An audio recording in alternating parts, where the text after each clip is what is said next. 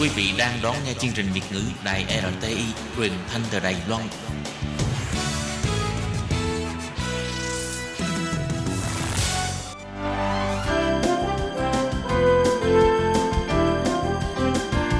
Xin mời quý vị và các bạn đến với chuyên mục Nhìn ra thế giới. Chuyên mục này gồm những nội dung liên quan đến quốc tế,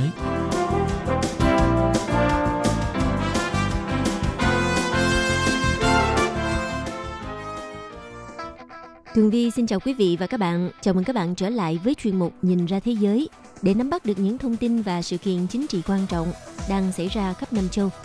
Các bạn thân mến, nội dung của chuyên mục ngày hôm nay bao gồm những thông tin như sau. Úc và Hà Lan chính thức đưa ra lời buộc tội Nga về vụ máy bay MH17. Liên minh châu Âu thúc đẩy thỏa thuận ngân sách giai đoạn 2021-2027 cơ quan tình báo mạng của Australia có lãnh đạo nữ đầu tiên.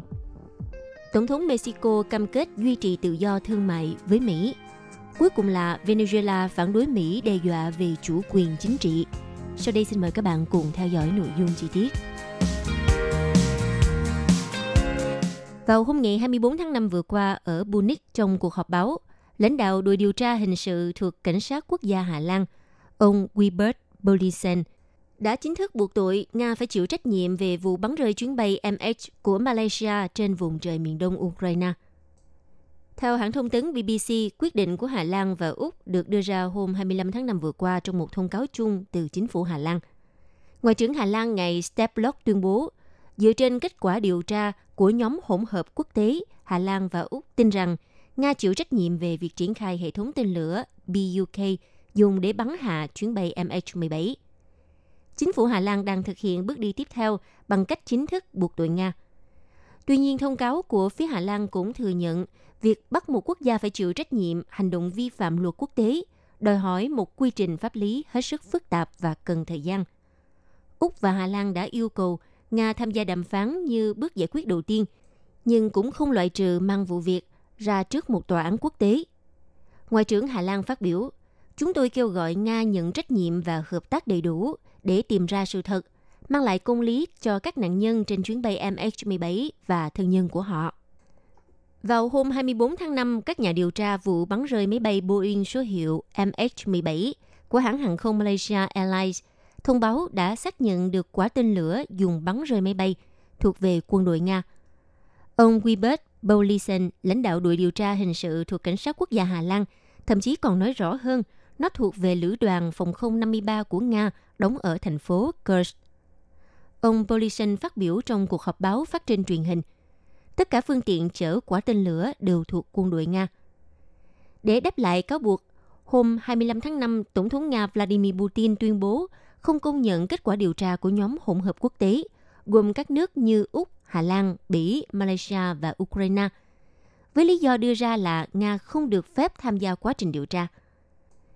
Phát biểu tại cuộc họp báo chung với Tổng thống Pháp Emmanuel Macron trong chuyến thăm Nga và dự diễn đàn kinh tế quốc tế ex Petersburg, ông Putin cũng nêu quan điểm. Ban đầu chúng tôi đề nghị hợp tác điều tra thảm kịch này, nhưng ngạc nhiên thay chúng tôi không được mời. Ukraine thì được tham gia dù họ vi phạm quy ước quốc tế, không chịu đóng cửa không phận nơi diễn ra chiến sự. Sau đó, Bộ Quốc phòng Nga cũng đã chỉ trích kết luận của Ủy ban điều tra MH17 là hùa theo sự ngụy tạo của tình báo Ukraine và nhóm Belikat, đồng thời khẳng định tên lửa Berk của Nga chưa bao giờ rời khỏi biên giới, đồng thời cho biết phiên bản của Nga là chiếc Boeing bị bắn bởi tên lửa Berk của lực lượng phòng không Ukraine. Thưa các bạn, chuyến bay MH17 đã bị tên lửa bắn rơi vào ngày 17 tháng 7 năm 2014 với 298 người trên khoang, trong đó 2 phần 3 là người Hà Lan –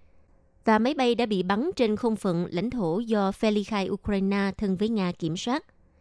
Cho tới tháng 7 năm 2015, Nga từng dùng quyền phủ quyết bác bỏ đề xuất của Malaysia thành lập tòa trọng tài quốc tế phân xử vụ MH17. Các nước có công dân thiệt mạng và người thân của các nạn nhân cũng phản đối ý tưởng này và họ yêu cầu vụ việc phải do tòa án Hà Lan thụ lý.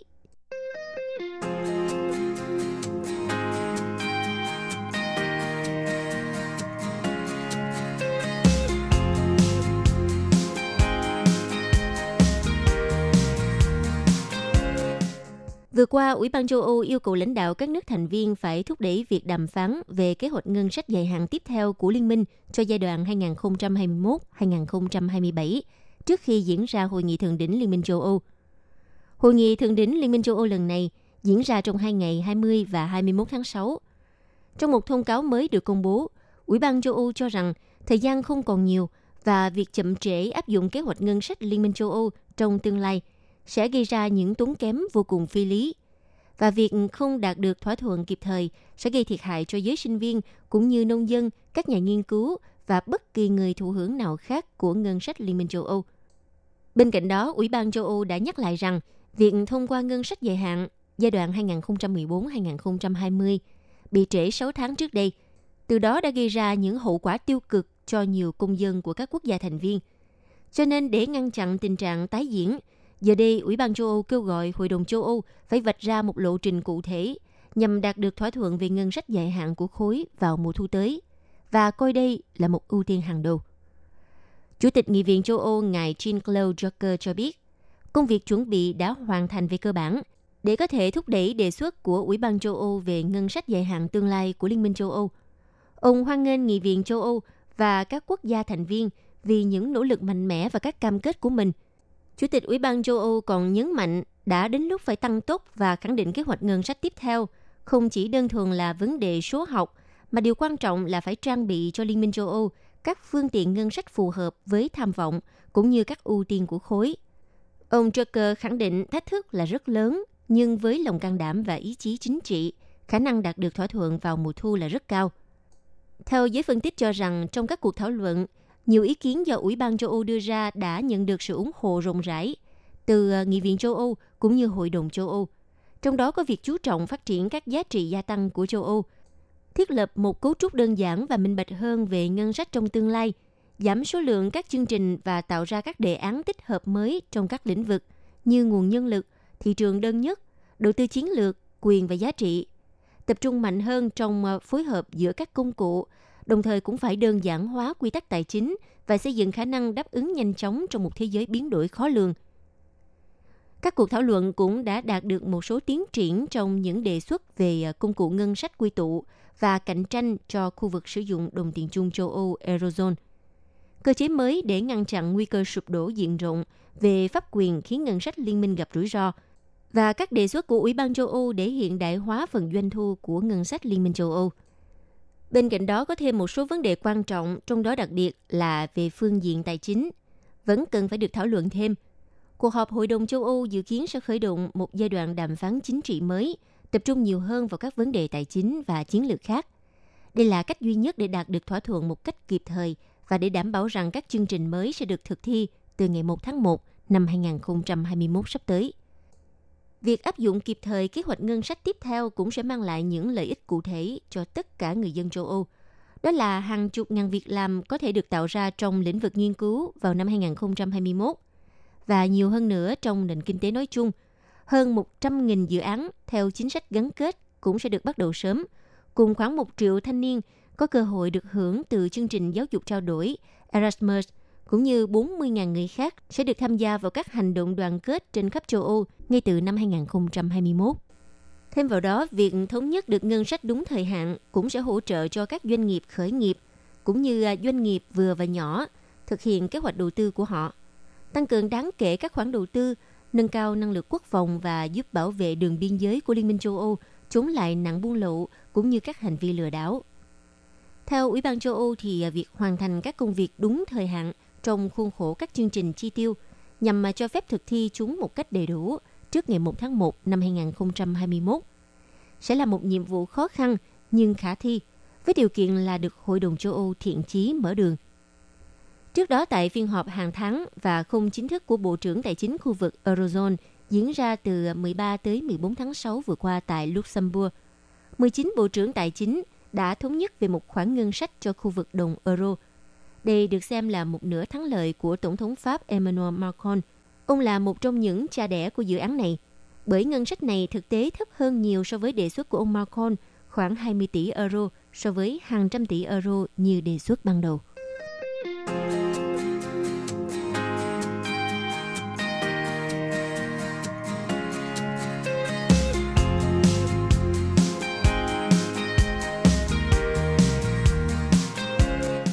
Vào hôm ngày 19 tháng 6 vừa qua, cơ quan tình báo mạng Tổng cục tín hiệu Australia ASD lần đầu tiên có lãnh đạo là nữ với việc bổ nhiệm Phó Tổng thư ký nội vụ Rachel Noble làm Tổng giám đốc mới. Theo Tổng giám đốc sắp mãn nhiệm của ASD, Michael Burgess cho biết, bà Noble là người rất được kính trọng với nhiều kinh nghiệm phong phú và lâu năm về không gian mạng, khoa học, công nghệ, an ninh quốc gia và quốc phòng. Mối đe dọa của chiến tranh mạng là có thật và bà Nobo hoàn toàn có đủ năng lực để đối phó với mối đe dọa này. Cũng theo ông Burgess, trước đây bà Nobo đã từng hai lần làm việc tại ASD và đã có thời gian công tác tại văn phòng thủ tướng và nội các, nơi bà đã điều phối toàn bộ chính sách của chính phủ về các vấn đề không gian mạng và chia sẻ thông tin giữa các cơ quan an ninh quốc gia. Trước khi phục vụ trong chính phủ thì bà Nobo đã làm việc cho hãng viễn thông Optus. Bà có bằng thạc sĩ quản trị kinh doanh về quản lý công nghệ và cử nhân khoa học. Trước đó có một nguồn tin tình báo của Australia cho biết, việc bổ nhiệm một người có nền tảng vững chắc về cả an ninh mạng và an ninh quốc gia như bà Nobo đã phản ánh mối quan tâm hiện nay sau khi xảy ra các vụ tấn công mạng nhằm vào Quốc hội và Đại học Quốc gia Australia. ASD là cơ quan của chính phủ Australia chịu trách nhiệm về các hoạt động tình báo bằng tín hiệu, hỗ trợ các chiến dịch quân sự, chiến tranh mạng và việc đảm bảo an ninh thông tin. ASD cũng là một phần của cộng đồng tình báo Australia.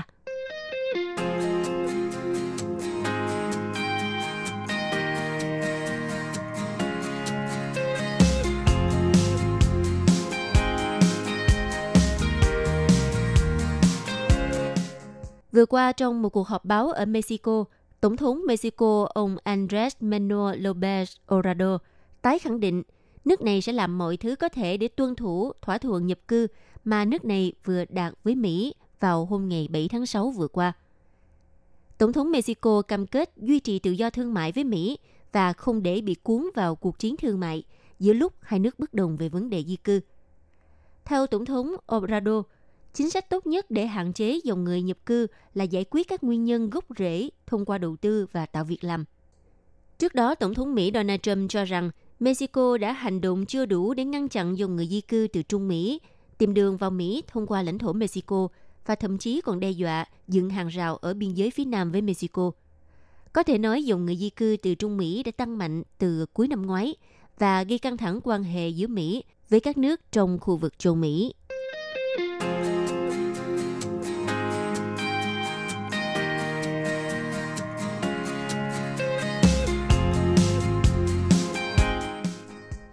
Vừa qua trên trang mạng Twitter của mình, Phó Tổng thống Venezuela bà Desi Rodriguez đã bác bỏ những lời đe dọa của người đồng cấp Mỹ Mike Pence